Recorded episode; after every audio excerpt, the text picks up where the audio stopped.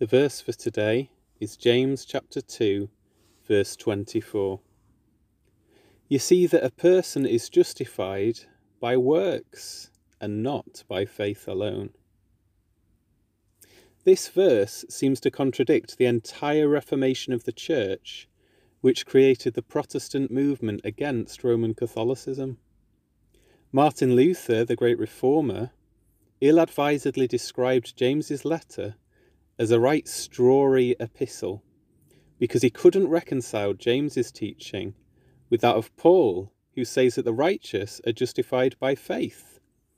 So does Scripture contradict itself?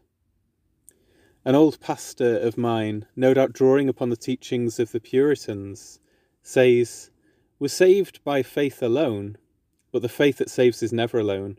It is always accompanied by works. The dead faith that James condemns is not the living faith that Paul commends.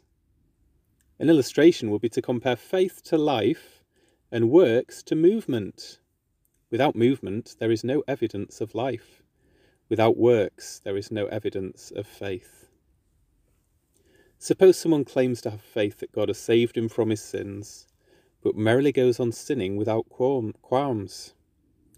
His evident unrepentance betrays the fact that he doesn't have living faith. Suppose someone tells his wife that he loves her while having an affair. His adultery betrays the fact that he doesn't really love her. So James says we're justified by works and not just faith.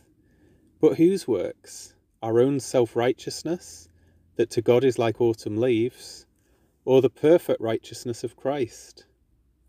Even the good works we do are prepared in advance by God for us to do, because we are God's workmanship. Can an axe boast because its maker has used it to chop down a tree? Heavenly Father, please help us to evidence our faith by works that you do in us by your Holy Spirit. Thank you for Christ's perfect works being credited to us by faith. In his name, Amen.